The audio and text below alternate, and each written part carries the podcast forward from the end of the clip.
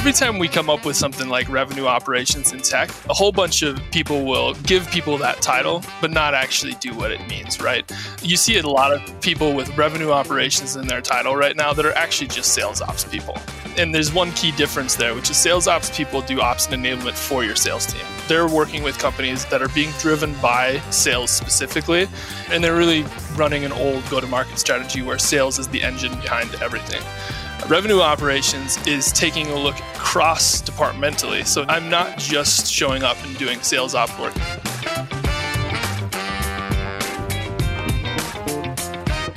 Hi, friends. Welcome to the Sales Enablement Podcast. I'm your host, Andy Paul.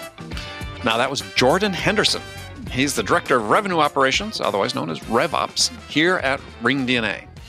And in our conversation today, we're going to talk about, yeah, that's right, revenue operations, RevOps. Now, if you've heard talk about RevOps and you're not exactly sure what it is, then this is the episode for you. Jordan leads off by telling us how and why a lawyer ends up in revenue operations, and then we dive into what RevOps is, why it's such a critical function for sales organizations in our digital selling world. We also dig into what it means to have a revenue operations go to market strategy, and then we delve into some predictions about how RevOps will continue to evolve and grow. So we get into this and much, much more. But before we get to Jordan, I just want to remind you to subscribe to this podcast wherever you listen to it. And if you subscribe, we'd certainly appreciate it if you could also give us your feedback about how we're doing in the form of a review. So thank you. All right, let's jump into it. Jordan, welcome to the show. Hey, Andy, thanks for having me. It's my pleasure. So, uh, where have you been hanging out during the pandemic? Uh, right now, I'm actually hanging out in uh, Running Springs, California. Uh, I've been uh, traveling around the West Coast, but I actually uh, have a cabin up here, kind of up by Big Bear, um, and I've spent the last uh, month here and the foreseeable future, um, which is nice. Get out of the city a little bit. How about yourself? San Diego, but um, Big Bear. So, do you have kids? No, no, nothing that nothing that elaborate. I just have a, a tiny cabin up here. Uh, has pretty good internet, so it's been a nice place to to relax. Yeah, fewer people. Yeah, definitely. Yeah, uh, and uh, less noise. It's uh, nice and quiet. Yeah, well, I imagine. Yeah, up in you're in the mountains. People don't know there's very tall mountains just uh, to the east of Los Angeles, and you're sort of up in those. Yeah, it takes a 90 minute drive from from my house in West Hollywood to get up here, and it goes from 100 feet in elevation to 6,000. 6,000. In, there you in those 90 feet in the 90 minutes. So it's yeah, I quick. always, always like those days in the winter where these cloudless, smogless days where the mountains just appear right there. Suddenly, it's like. Huh, I've been here a dozen times. I've never seen those mountains before. And then suddenly, whoop, there they are. there. yeah, you forget they're in your backyard. Yeah, yeah. Yeah. Well, it's much better now, air quality, than it was 20, 30 years ago. So you see them more frequently. Yeah, I, I imagine that that's true. And you're down in San Diego? In San Diego, yeah, yeah. So not a bad day down here. No. Um, Best weather. yeah, maybe the best. So your namesake is one of my favorite football players. I knew you were going to bring this up. So, so well, my yeah, the audience knows that I'm a big soccer fan. Football, Mm-hmm. the real football, not the game that no one actually touches the ball with their feet. Um, and uh, yeah, one of the star players for Liverpool, my team, is named Jordan Henderson. So, have you ever been confused, like gotten messages I- for him? have have I ever told you told you that story about uh, when he was playing in the World Cup? No, no. So- this was in 2018, the Russia World Cup. Uh, no, it was 20, 2014, I Okay. believe. It was, it was much earlier in his career. Yeah, Yeah. in Brazil. Um, and and sort of ironically, and you're, you're a fan, so you'll know he's he's roughly the same height as I am, same same kind of look, similar haircut, Mhm. um, and actually about a year apart in age. So we we look kind of strangely similar and have and have the same name. And so I had, a, had a Twitter account at Jordan Henderson. Which I no longer have For, And- I think for reasons we're about to hear. for, for reasons you're about to hear. Which uh, he in 2014 he had a bit of a rough World Cup. Um, Yeah. the, the, the pretty pretty big disappointment. Yeah. and uh, I don't watch football at all. I watch American football. I don't watch a lot of soccer. I'm sorry. Um, we'll convert and- you, but go ahead. Yeah, yeah, yeah. So so one day I go to log into Twitter and I have 80, 90 messages, and I'm sort of confused because I have about that many followers at the time. and and uh, turns out he botched a game And around 90 people decided that they were going to find him on Twitter and let him know how he felt about that. Uh, so I, I just logged into Twitter one day and I had 90 threats and angry messages targeted at Jordan Henderson, and I was like, "Oh no, what have I done?" and I had to I had to. T- it took me talking to somebody before I realized that this person existed, and they were all intended for some soccer player from Liverpool, which was crazy. Yeah, yeah. Now you you'll now you'll be glad to know. Maybe you follow this, but you know he's totally redeemed himself. I mean, he is now considered sort of this icon of of uh, English football and uh, the leader of the English side. So um, yeah, he's he's uh, sort of this this paragon. Yeah, I've sort of uh, since then followed his career a little bit, and he seemed he, he seemed like he was really young at the time and just had a rough first World Cup. Um, but yeah, it's uh, a big stage to have. I haven't I haven't gotten any threats since then, so I assume that he's doing a lot better. well, now you should start trading on it. That'd be the thing to do. Yeah, yeah, yeah. Um, yeah, there's been a there's been a handful of instances where where that's happened or people have mentioned it. Um, there's even a uh, a group of there's a Facebook group for people who have the same name as famous soccer players, and I've been invited to that a handful of times. Oh, really? Yeah, it's it's sort of such a weird organization. There's something for everyone on It Facebook. really, it really is. All right, I'll have to check that one out. That's a little scary. Yeah. Um, uh, well, not scary. Some other stuff there, but that's kind of scary. So, um, you have sort of an unusual route you've taken to revenue operations. I mean, you you did you grow up in in North Dakota or was it in Minnesota? You grew up Uh, In North Dakota. North yeah, Dakota, so went to a small Catholic school there.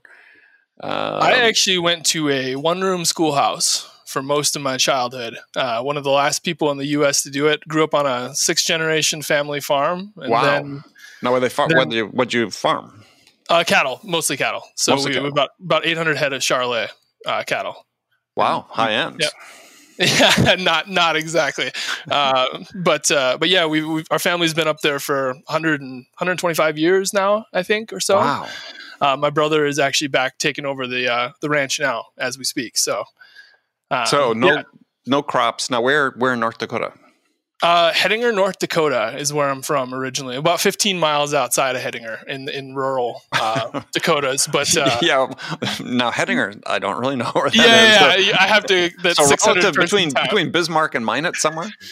Uh, no, actually, about four hours from Minot, three hours from Bismarck. We're we're about We're in the middle. halfway. Yeah. Yeah, about halfway between Bismarck and Rapid City, if you were to drive them.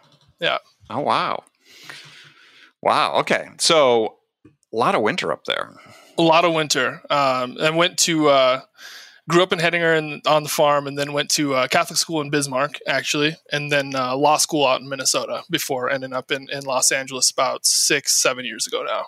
Yeah. So that's an interesting journey. So I mean, you you're a football player and a wrestler. You said law Yep. school in Minnesota. You even went and passed the bar. So you didn't plan on practicing law.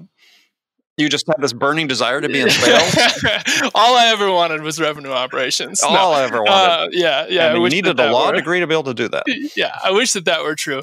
Um, no, I did practice actually briefly. I, I am still a licensed attorney. I've, I've, I've maintained my license, which is um, sort of surprising to people. I think I practiced for a couple of years out of law school. What uh, type of law?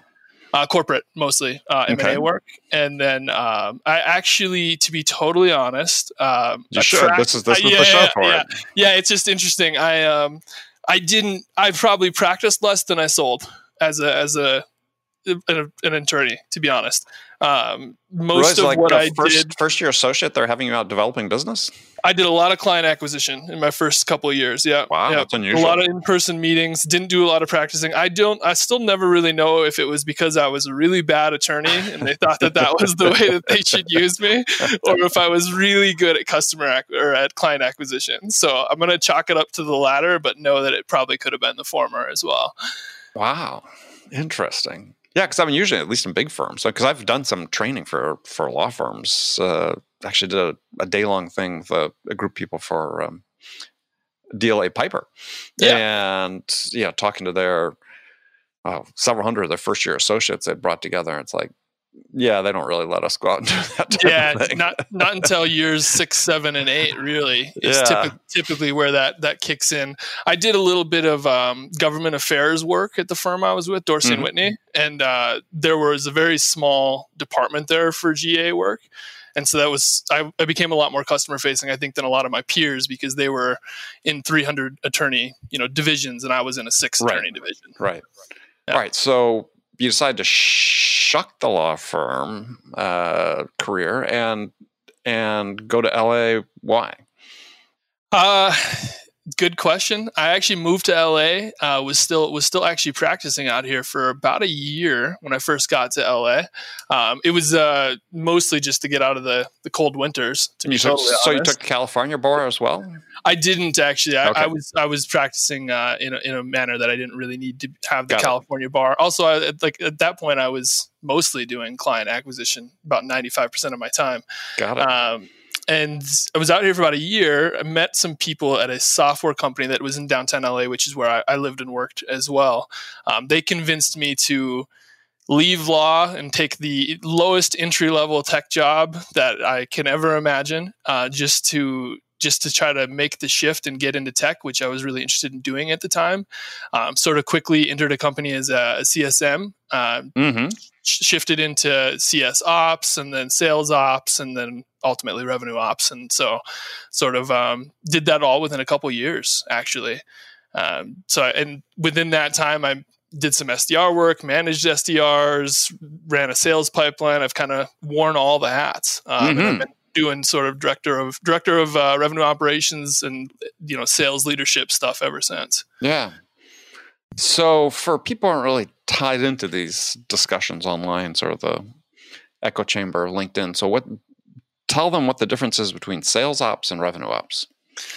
Yeah, yeah. There's a huge difference. I think it's it's actually one of my bigger pet peeves right now. Is oh, that, oh, good. Uh, let's dive yeah, into yeah, it. Yeah, let's dive into the pet peeve. Um, I'll push I, your button every time every time we come up with something like revenue operations in tech a whole bunch of people will give people that title but not actually do what it what it means right you, you well, see sure. a lot of people with revenue operations in their title right now that are actually just sales ops people and and and there's one key difference there which is sales ops people do ops and enablement for your sales team they're they're working with companies and, that are being driven by sales specifically and they're and they're really running an old go to market strategy where sales is the engine behind everything.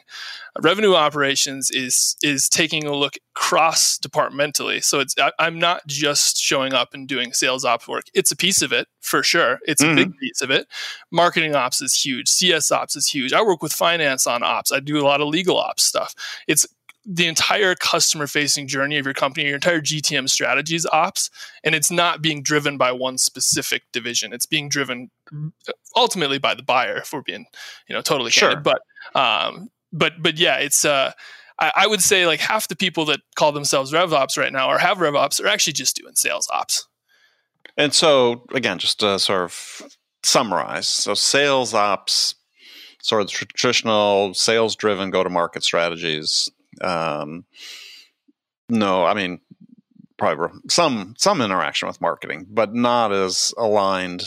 yeah, really the difference with revenue operations. It's, it's, like the down funnel interaction with with marketing, right? Like marketing mm-hmm. creates a bunch of leads and then kicks them to sales, and the the sales ops piece of that is making sure that sales gets what it needs from marketing to actually attack those leads, and that's pretty much their interaction with marketing. There's no there's no upstream feedback. There's no helping with the marketing ops in general. Mm-hmm. There's none of that. So it becomes the focal point for all that revenue operations does. Does I mean, do companies have both rev ops and sales ops? Yeah, we do here. Obviously, at Ring DNA, um, it's uh, it's super important. I mean, you still need people whose sole focus is the sales operation. There needs to be somebody managing Salesforce and doing those sorts of things and just helping out with their day to day operations. But there needs to be somebody with that more holistic view as well. And from a sort of reporting structure standpoint, I mean, how does that work? I mean, sales ops report to revenue ops, or does who who reports to revenue ops? Anybody, or are you just more of a a global facilitator? I, I, think it can be one or the other, and it, it, depends a bit on your structure. Here, here at RingDNA, our sales ops analyst rolls rolls into me uh, directly, and that's that's super helpful because we're we're super well aligned. Our marketing ops person doesn't; they roll into marketing, and that still works really really well. We're, we're very closely aligned on a lot of things, and and same with CS and and uh, finance on that piece as well. I think it really comes down to whether or not you have the authority and mandate to still align everything regardless of the reporting structure. Yeah, well, doesn't isn't that somewhat problematic? If I mean, because I know that, and I believe as the ultimate goal as as RevOps gets rolled out more broadly is that almost like a return to to the past where there was one person responsible for both revenue or for both excuse me from a revenue standpoint for both sales and marketing.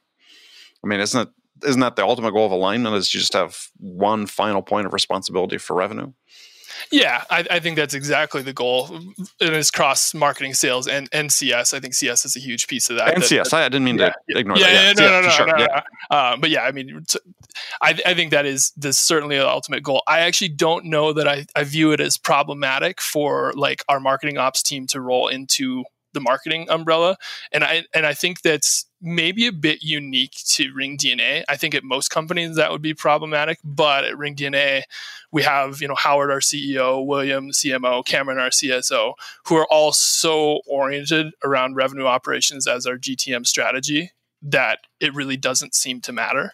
I think if you were at a company where that wasn't necessarily the case, you didn't have that level of executive mandate, that that you it would potentially be problematic. But mm-hmm. I haven't run into that issue here. Interesting. Yeah, I think yeah, and personally, I see it in the long run, if you really want this concept to work, which seems to make total sense, is I said I think it at some point it needs to be unified because the silos the silos are always going to exist. I mean, it's yeah. It's, they're there whether people feel they're working together smoothly yeah. or not, and they may very well be. As you said, it's it's at some point it's got to be a single vision, a single source of truth, right? Well, I, yeah, I think you're right, and I think um, you know the biggest thing is the, the only way to eliminate the silos is to create upstream feedback loops. So every, everything needs yep. to be sort of cross functional. And, and it's just definitely going to be a lot easier to do that if it all rolls into one function. Yeah. So let's talk about, you sort of alluded to this earlier. Let's talk about the difference revenue operations will make, let's say, in the buyer experience.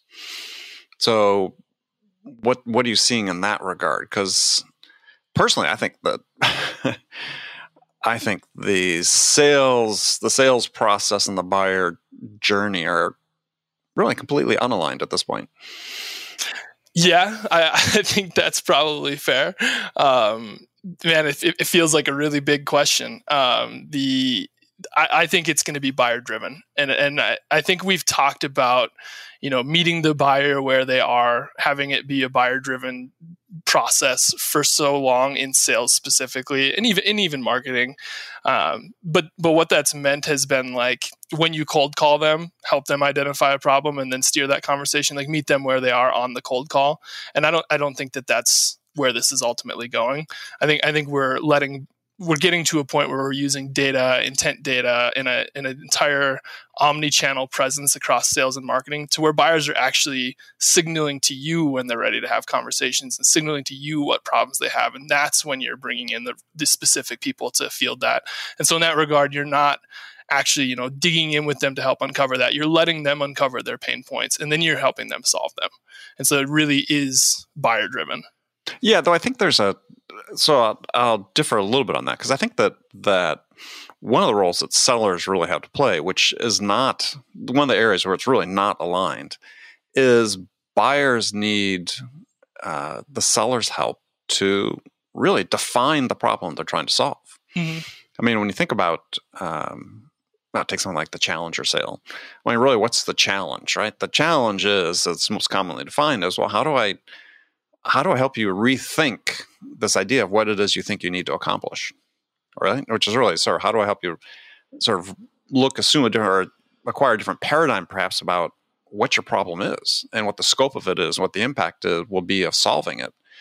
And and like when you go through a uh, this is where I think the misalignment exists. Is you know when you go through a, a, typical sales process, you know, go through the stages of a sales process companies have, and then you go through the stages of the buyer's journey, a the terminology is not the same at all. They're not aligned at all. Mm-hmm. Um, and and I and this is this is not a new problem. This goes back hundred years, uh, but we haven't solved it. Mm-hmm. And we thought by that's why I always get amused when I hear people use this term modern sales. It's like fine, you've applied technology to this old process, so it's still the old process, right? It's it's like you know, when buyers are going through their journey, you know, their first step is they have to define what the problem is. I think what the intent data does is says, well, look, I've identified a problem, but there's a big difference between identifying it and defining it. And yeah. if sellers, you know, you can go through, you know, I did this sort of idly a couple weeks ago. I Googled sales process, B2B sales processes and you know, looked at all the graphical representations of it. None of them align to what the buyer is going through. Mm. Yeah, I think that's true. I mean, I, I think I think part of the problem we're talking about though is is that you're right. You do have to help, but you're always going to have to help a buyer define the problem they're seeing or frame the problem they're seeing, right? Sure. Um, and and I think right now when we have this very much sales driven process, marketing creates a bunch of leads and then kicks them to sales and at that point sales is like great so let's dig in and find your problem identify it so on and so forth. I think part of this whole journey is to take it to the point where marketing is helping frame that problem or define that problem. By the time they get to sales by the time they have the level of intent that sales is now involved they at least have most of that problem identified in their head and that conversation becomes much easier. We're not we're now not selling them on the problem because they're already partially sold on it. So now we're just affirming that that is the problem and then going into the solution mode much much more rapidly. Well, but I think there's a gap there, and so this is where I think because yeah, it, it would be great, you know, the way you're describing it if if you know win rates were not so abysmally low as they are in most SaaS companies. Yeah, and then you would say, well, well, that this this is working but the fact is, it's not. The fact is, one of the big gaps is one of the reasons I believe that close rates, not win rates, but even close rates are are bad, is that we're we're not executing that middle part of the funnel where the sales actually takes place. Yeah, we're getting really good at top of funnel stuff, and with intent data that helps further, targeting that helps further. But then, when you first engage with the customer, I think what happens, no, I think I know what happens, is that a seller goes in and, and does some level of discovery and says, oh, okay, I know what the problem is. But what they do is they know what the problem is, but they don't understand what the problem is. Hmm. And there's a huge gap there. And that lack of that gap and chasm between knowing and understanding, suddenly you're off on the wrong foot. And this is, I think, where where sellers are more consistently successful understand is that yeah it's not it's not about i said knowing it's about really it's about understanding. Because mm-hmm. when i understand and i can make the buyer feel understood i've differentiated myself from everybody else. Yeah yeah I, but, I agree with but then you look back to the sales process and sales process well. Let's do needs analysis and da da da da da and it's like well none of that tracks to what the buyer's doing and and I think until we we get that really aligned, our stage as a seller is defined with the same exit criteria as the buyers exiting their stage. I think we're always going to have this mismatch. And I think that's that's to me is is a core problem yeah not just not just identifying the problem but understanding it and actually understanding the implications that it has for the customer yeah so not, not just hey like this is a big problem because we're not making enough phone calls but it's a big problem because we're not making enough phone calls because the fewer phone calls we make the less pipeline we drive and what's the impact on that with less revenue we bring in and so on and so yeah. forth right? and and i think in the majority of cases, what happens, sellers you know, are trained, they have some experience, they ask a sort of a set group of questions that they get familiar with, or whether it's heavily scripted or not. Eventually, everybody sort of has their own personal script, but you got to be willing and able to go off that script because everybody's going to be unique in some respect. And so, I just sort of the bigger point is I think that until we're at a point where you look at a sales process and the stages of a sales process and the exit criteria for that those stages are equivalent to the buyer's exit criteria for them exiting that stage, I said we're always going to have this this mismatch, and it's going to mm-hmm. have an impact on people's ability to close business. Because yeah, if, if I could do a pipeline review or not, a, or let's say a, a one loss deal review, yeah, I can almost always find the cause happening during discovery and qualification. Yeah. almost universally, and yet, yeah, part of the problem is is that we treat discovery as this disc- discrete experience, right? We do discovery up front, you know, step three in our process, and it's like, well, yeah, but it's not a one and done thing. Yeah, you have to you have to discover every time you interact with the prospect because what's happening with them is they're going through their buying process. They're talking to your competitors, they're doing all this work, they're educating themselves, they're getting smarter. They're getting a Mhm. new perspective on the problem they're trying to solve. And so the discovery you may have done two weeks ago may not be valid anymore. Yeah. And wouldn't you want to, wouldn't you want to know that? Yeah, as they as they continue to flush out the problem, they're going to think of the upstream, downstream impacts, the entire the entire actual impact of the problem they've identified, right? But we've got discovery as a checkbox in our sales And we're done with it, and, and we're then done we're with done. it, and we don't Yeah. revisit it, and the Yeah. customer evolves. Yeah, same thing is true with qualification. Yeah, something could look like a good, have good product market fit uh, early in the process, but as they get become more sophisticated about the problem they're trying to solve and more educated, yeah, maybe not, or maybe they're really open to you coming in with a yeah a unique insight and question to help them sort of rethink what they're trying to accomplish presents an opportunity. But if you sort of put a checkbox by it and move on, it's a problem. So this is where, not to get on my soapbox about this, which I just did, but it's it's it's my show. I can do that. Um, Is that is that we've got this sellers marching down a path that just doesn't, for the most part, relate to what the buyer's going through. it's um it's interesting because there, there's a way I see that rolling into revenue operations. Mhm. Um, actually, that that well specifically, there's sort of two things. There's one one at Ring DNA. Um, we sell software that helps your revenue operation. So Right. so I'm I'm for most purposes an example of our target buyer, right? Mhm. And so when you when somebody talks to me, like if a seller talks to me and I, and we identify a problem and define it together, I'm thinking of it not just as a sales ops person. I'm not thinking of hey, we're not making enough calls as hey, we're not self-generating enough pipeline. I'm thinking of we're not making enough calls, which means we're not self-generating enough pipeline. We're also not making enough calls against the leads that marketing is spending a bunch of money to generate. We're not leveraging these three softwares properly that we've Mhm. purchased. So we're not getting our ROI on those. Like here's the four problems that this is causing, and it's actually across four different teams, right? And understanding that at the outset helps our sellers much more rapidly help a customer evolve their discovery. So we can identify more of those pain points. I'm also thinking now, now as we're talking about it, companies with revenue operations people that are truly doing this are going to have a better understanding of these implications. It's going to be less like forming out the problem through a nine call, you know, discovery process than just somebody there actually understands the implications across three different teams instead of just one. Which Yeah. I think I think is missing. And to, to your point, like when, when we call, you know, a head of sales and they tell a problem to us, they're thinking of it how this problem associates to sales.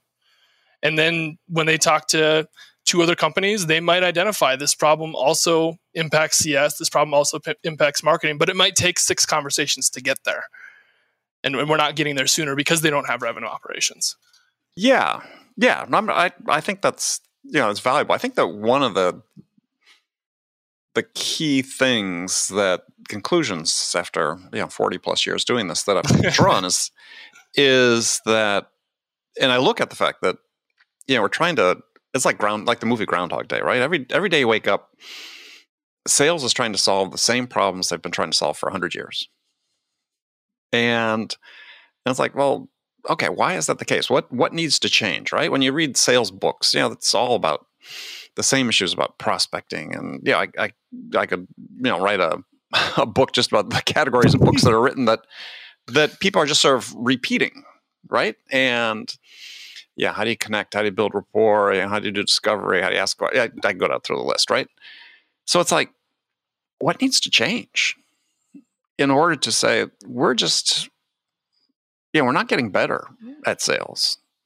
I know this. I not to not to insult more current generations, but yeah, you would think that with all the impact of all the technology we've invested in, and it's been developed over the past certainly last twenty years, and for B two B sales, that the productivity of the individual seller, as defined by it, I use the definition of my definition, which is dollars of revenue they generate per hour of selling time, which is the measure of productivity, not activity, but you know, it, what's productive as revenue. Mm-hmm. When you measure that productivity, it has the needle hasn't moved in in the past several decades.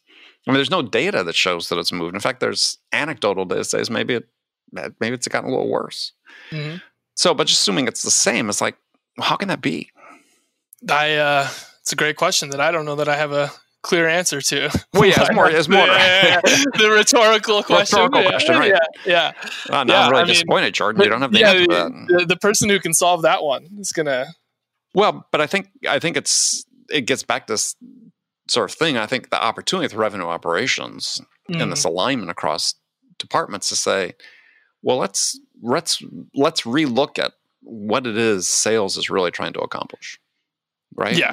I mean, if and and I just and I think the start with you know when you align your sales process with the buying process, what you're saying is, yeah, I'm not really here. My mission is not to get an order for my product. My mission is to help the customer solve a problem. Right. My my next call isn't just a demo because that's the next step in my pipeline. My next yes. call is my next call is a demo because that's where we're at. We've identified all the discovery things that we need to identify and we're ready to do a demo and dive into how we can solve this problem. Exactly. Because right, right now when you look at stages of a sales process, we you know, we have our excellent criteria and we that's how we define progress. But it's not at all how the buyer defines progress. You know, Gartner in their study of buyer enablement 2 years ago said that that actually buyers measure value they receive from sellers by progress towards making a decision.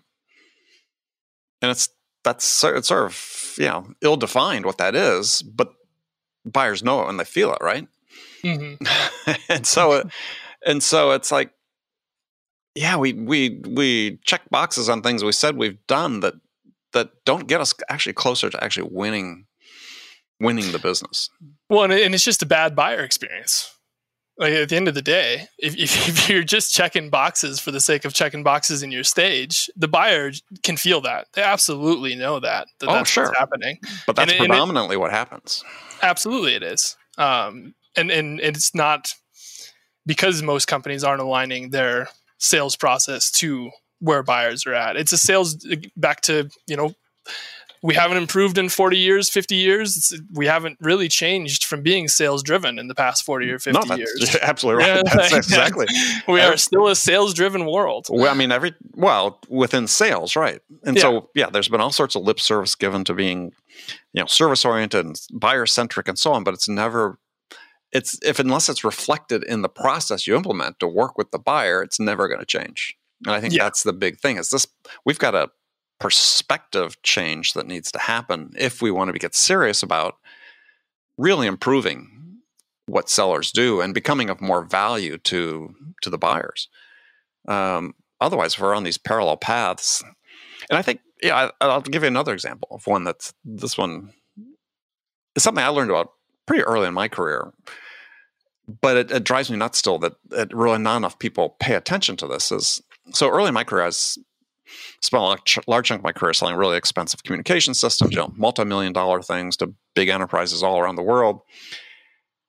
And it dawned on me sort of early as I was one of the earlier deals I was selling is like sort of hit me as like I was sort of at a certain point in the stage of the, the selling process, my selling process, and at is that a point after a conversation with the buyer that I knew I was going to win the business.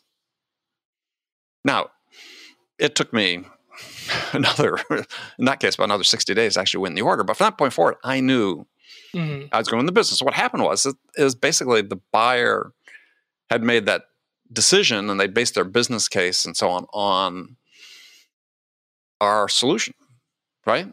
Mm-hmm. I mean, it largely our solution. It's like one of those things where if you got an RFP and you looked at it and you said, "Oh, well, gosh, Andy was all over this, right?" Yeah, this, this, line, this, this, lines up to exactly what we're selling. right. Yeah. And so, but this is every single decision people make about anything.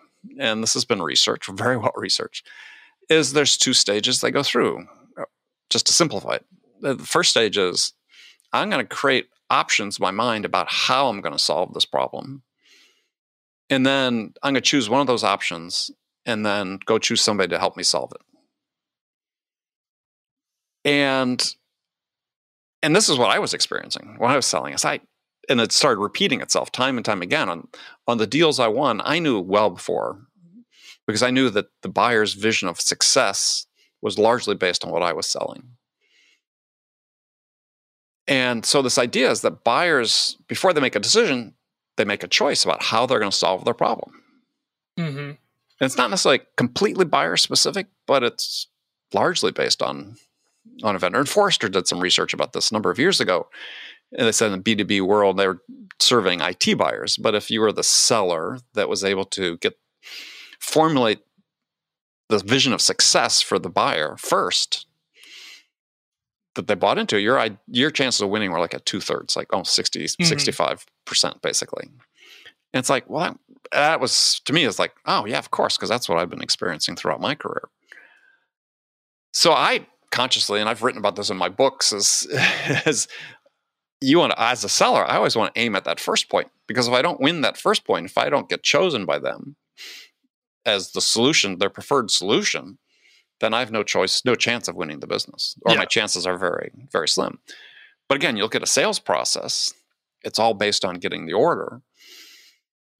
And yeah, I use the analogy like if you were a, representing a chip company or trying to get your chip designed into a, a larger product.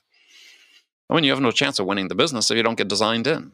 That's mm-hmm. basically what this is: is you got to get yourself designed in into their vision of success. Um, yet it doesn't exist in sales process and I think it's a huge a huge issue. So it's another one of those things where we're just not thinking about the right way. Yeah, and it, it's really interesting, and, and, I actually have a question about this. Um, sure. When when you think of it like that first, it's two decisions, right? It's the first decision and then the second decision. I call it a choice, you, then a decision. Yeah, choice and then a decision.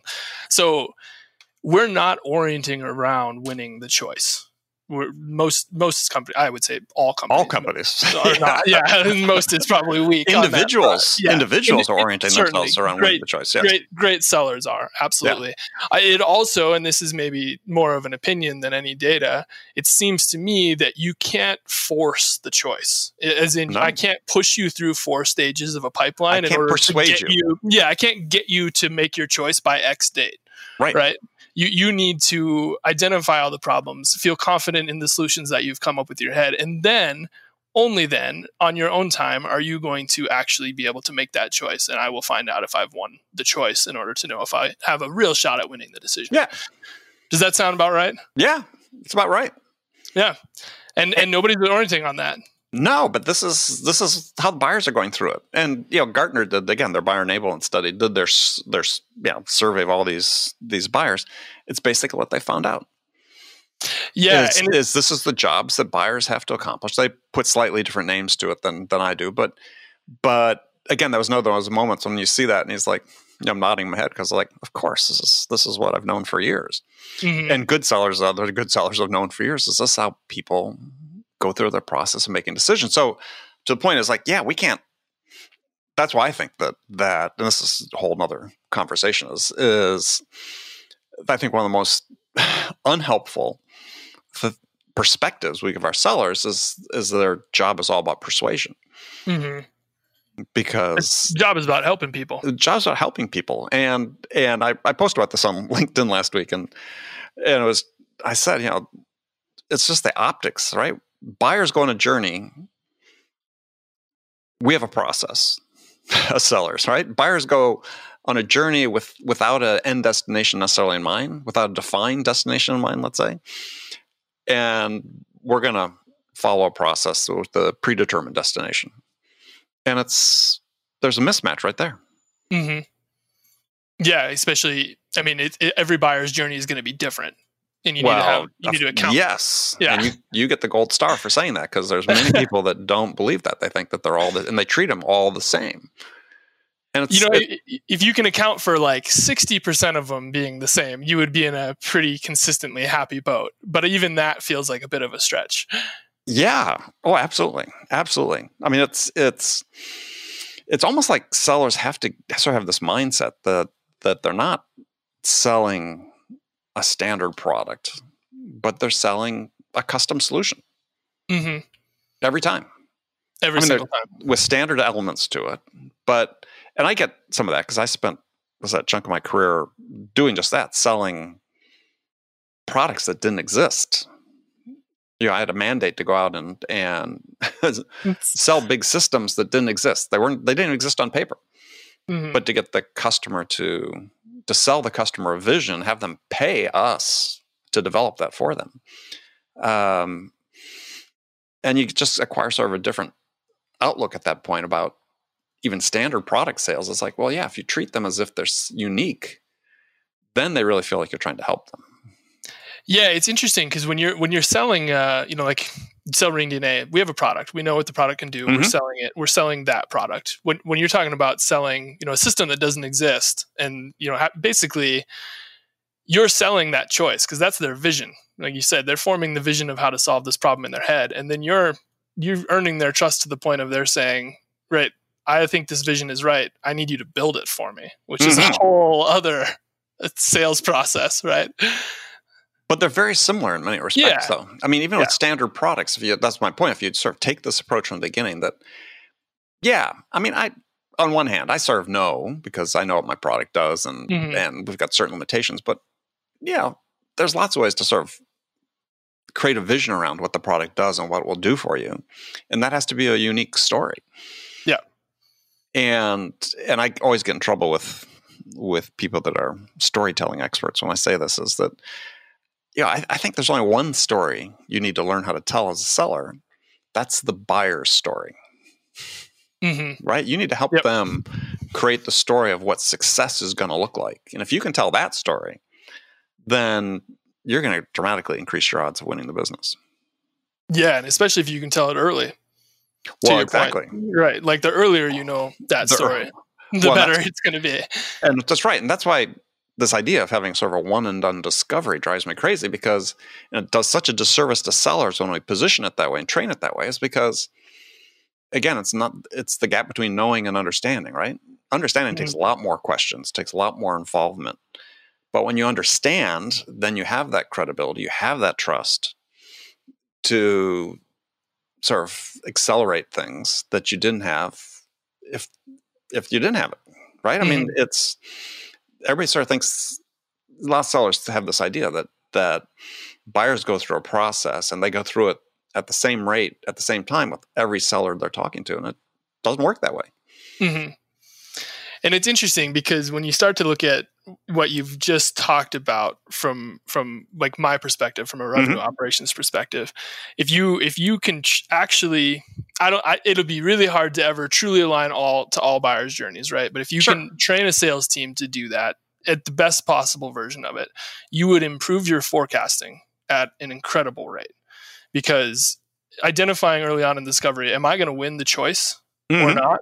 If you're not, like somebody comes to you with a pipeline problem, they say we have a pipeline problem. There's four thousand ways they can try to fix a pipeline problem, right? Ring buying Ring DNA is certainly on the list of ways Sure. to try to fix a pipeline problem, but there are a thousand other options, and they might not be leaning towards you. And if I can identify early that I'm not going to be the choice, that's not real pipeline, and therefore that I can forecast more accurately Yeah. my entire team can forecast more accurately, which now has downstream impacts for my CS team. Am I hiring CSMs to handle all this upcoming deal? Am I hiring implementation managers? Am, this affects my marketing budget. Where are we at on growth opportunities? Are we land and expand? My whole model changes because I'm forecasting differently.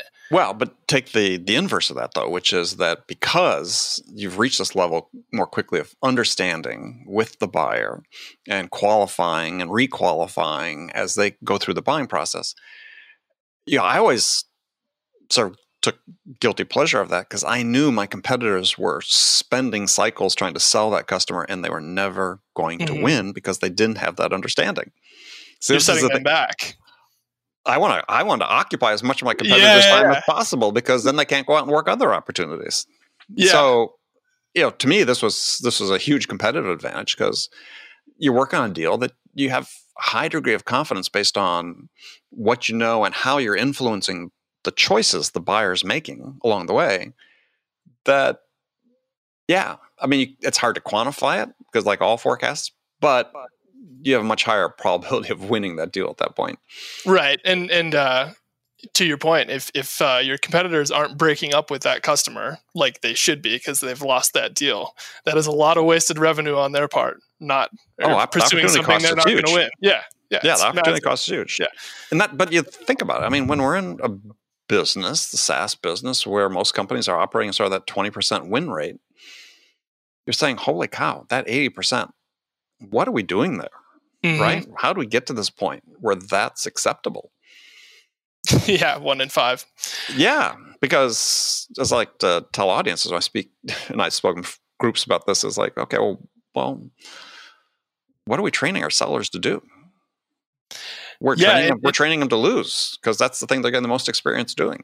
Right. It's not even a, we're not even matching Major League Baseball for a good hitting percentage. yeah. Right. We're batting 200 and thinking right. that's great. Yeah. And so yeah, I think this again gets back to the point about when you align processes with the buyers, you get to certain points. To your point before is yeah, you have the opportunity to disqualify people out, and and you know part of this comes from other issues outside this, like you know poor incentives around pipeline coverage and so on that that encourage bad behavior of this with you know bloated pipelines. But mm-hmm. again, I think if you get the process is more aligned between buyer and seller, you start addressing some of that problem. Yeah, and, and it's tough too. Like what we're talking about is is a bit of an earth shattering thing for a lot of companies, right? And, and it requires a lot more. You know, we talk about aligning the buying process, but it actually requires stuff from from like fundamental shifts for marketing, for example. Sure. If, if we if we talk about disqualifying somebody earlier on in the process, I probably would would want to talk about shifting my definition of what is a qualified opportunity to sometime after that choice is made, right? Yeah. Because if they if they haven't made the choice that sales enablement software is the way to solve this problem, then they're probably not a qualified opportunity. But that has upstream impacts for marketing who has goals around qualified opportunities. So I need to then have them help me you know format this new definition of what is a qualified opportunity to make sure their goals align to that and that they're marketing towards that goal and that sort of stuff so it, it, it requires a pretty big shift which to toot my own horn is, is why you need somebody in revenue operations to, exactly. to go do those things and then focus on those conversations um, but it's super super important obviously yeah. Yeah, well, no, I agree. That I think this unification is again is another thing It's well past due, and actually used to be pretty common about 40 years ago. and when I, started, when I started my career, it was very common to have a VP that was responsible for sales and marketing, but we didn't have the technology at that point. It was you know, much different. It was much harder to align at that point. Um, mm-hmm. Yeah, because yeah, there weren't the tools. You didn't have attribution for leads coming. All those things. But now, now there's no excuse. Now it makes perfect sense. So, all right, Jordan, we're running out of time, but um, yeah, we'll definitely have you back. Continue the conversation. It's been great. And if people want to connect with you, how can they do that? Uh, yeah, no, they can uh, certainly obviously connect with me on, on LinkedIn. Um, otherwise, I'm available jordan.henderson at uh, ringdna.com. And uh, it's been it's been great, Andy. Thank you for having me. Yeah. And uh, yeah, do follow Jordan. He's very active on LinkedIn these days. So, all right, we'll talk to you soon. Thanks, Andy. Okay, friends, that's it for this episode. First of all, I want to thank you for taking the time to listen. As always, we're so grateful for your support of this program. And I want to thank my guest, Jordan Henderson, for sharing his insights with us today. If you enjoyed this episode, please subscribe to this podcast, Sales Enablement with Andy Paul, on iTunes, Spotify, or wherever you listen to podcasts. If you could also leave us a rating or a review, let us know how we're doing, well, we'd certainly appreciate it. You can do all that on your phone in less than a minute as soon as this episode is over. So thank you for your help. And thank you so much for investing your time with me today. Until next time, I'm your host, Andy Paul. Good selling, everyone.